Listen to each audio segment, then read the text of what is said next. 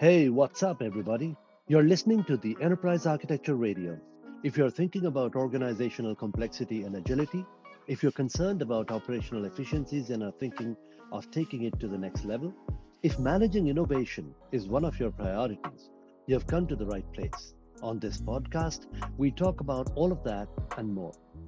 It's a jungle out there, and we will attempt to navigate this jungle of frameworks, methods, and most importantly, enterprise architecture in practice.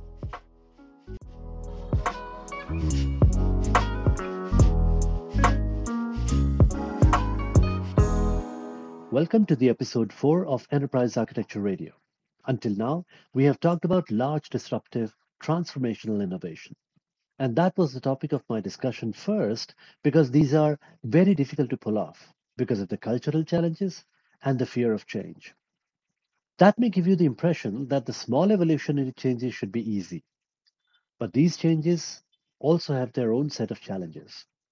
There are two ways that an organization can grow. First is organically. Organic growth is usually the slow change. More products and services get added to the catalog, more business functions get added, organization grows geographically as the markets expand. The organizational hierarchy gets deeper and it becomes necessary to delegate decision authority. And slowly, people start taking decisions about technology, vendors, partners, and whatnot in silos. And we start losing efficiencies. The second way that the organization grows is inorganically. This is through mergers and acquisitions. Sure, there is an M&A team that takes care of these events. But there's still only so much that they can do the leadership wants to leverage the benefits that these mergers and acquisitions bring in. This means that the teams that are usually involved in undertaking the integration are in a hurry to leverage the benefits of the integration.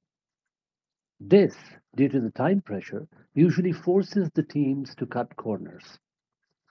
The integration is usually quick and dirty and not the most efficient. This means that there are areas where a bigger picture view could have helped in making the integration more efficient, which gets left out. And then once the integration is complete, these areas are never looked into, and the team usually moves on to their next big project. At some point, the leadership notices that the operational costs of the organization are increasing, and in trying to manage the bottom line, they end up taking measures that are probably not the best for the organization. People get laid off, strategic project budgets get cut, and the organization is left none the wiser. But then it is not just about costs. These changes, because of the silos and because of the inefficient integrations, usually make the organization more rigid, simply because there are nooks and corners of the organization that are not very well understood.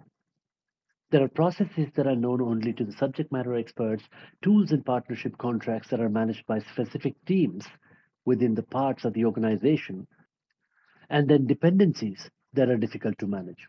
Overall, the organization becomes monolithic, less modular, and difficult to change. And the general impression is created that large enterprises are less agile than young startups. The very thing that makes the young startups more agile is the understanding of the founders about their new and simple organization. They understand all the technologies that they're using, all the products and services in their catalog, all the different moving parts and business models off the top of their head. So any transformation or change in direction is easy to analyze and outcomes easy to understand. Take the example of Uber. It has a simple business model. Well, simpler than a pharma or a healthcare company, anyways. And I'm not going to explain the entire business model. They're on a cab platform. Cab owners register as, well, cab owners, and customer book cabs on their app. During the pandemic in 2020 and after, they realized that the customers were using their cab service for a very different reason. They were sending packages using their cabs. Uber changed their business model and officially started a service called Connect. And most interestingly, it is cheaper than booking a cab. Now that's innovation. But it was easy for Uber because their business model is simple. All they had to do was give an advisory to their already existing cab owners about the new service, come up with a pricing model and a payment model for their cab owners, and of course, add a section called Connect to their app. Well, I might be oversimplifying it a little bit, but you understand the idea. But does that mean that a larger organization cannot be agile?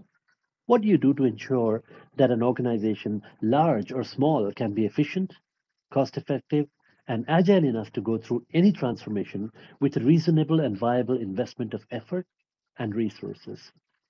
Just a few days ago, I wanted to buy an inverter in my house and set it up so that whenever there was a power outage, I wouldn't have to worry.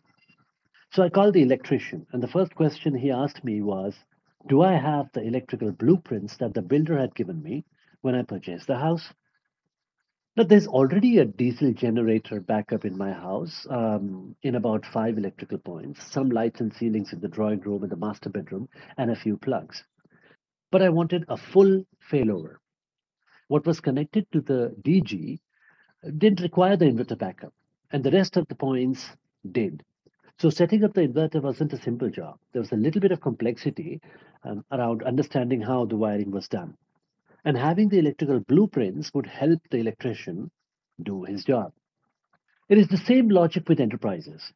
Uh, if you would like to change something in your organization, it would be infinitely more complex than setting up an inverter for power backup. And yet, most organizations do not have any blueprints.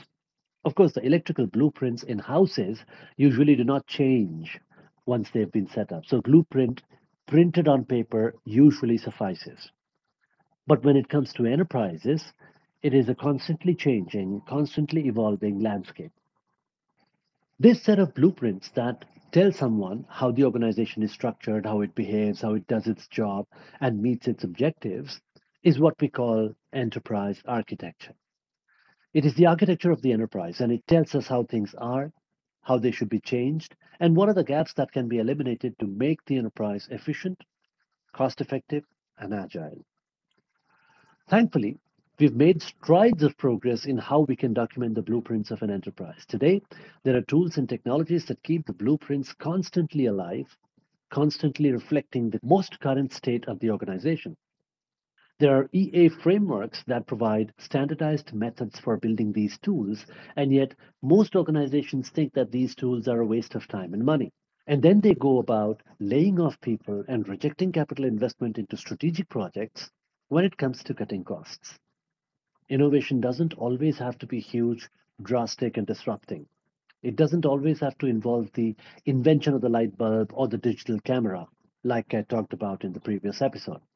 Sometimes innovation is quiet, and there are innumerable examples.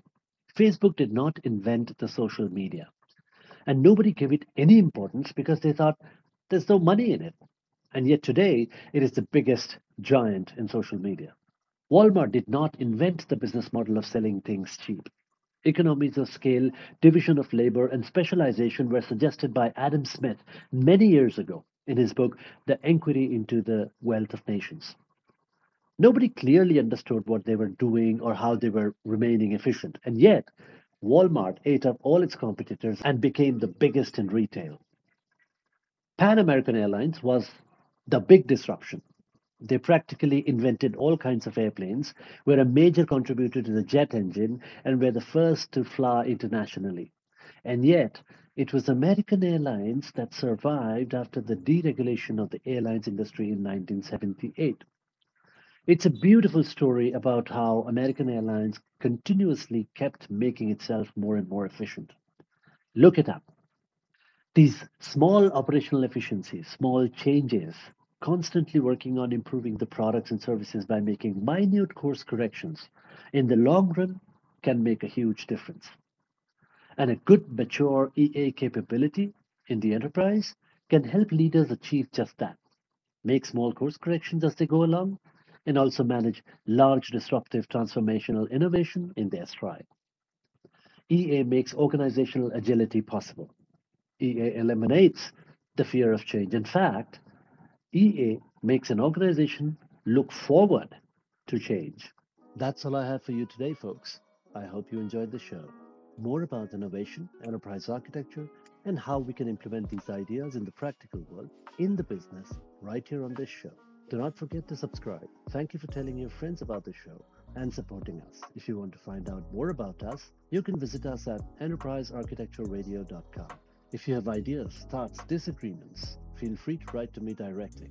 We also have a Telegram group, and if you would like to contribute to the EA discussions there, just search for Enterprise Architecture Radio on Telegram. Or the URL to join the group is https colon slash slash t.me slash enterprise architecture radio. I'm very easy to find on LinkedIn as well. You can find all my contact details in the show notes. Once again, I hope you had fun, and I'll see you in the next one.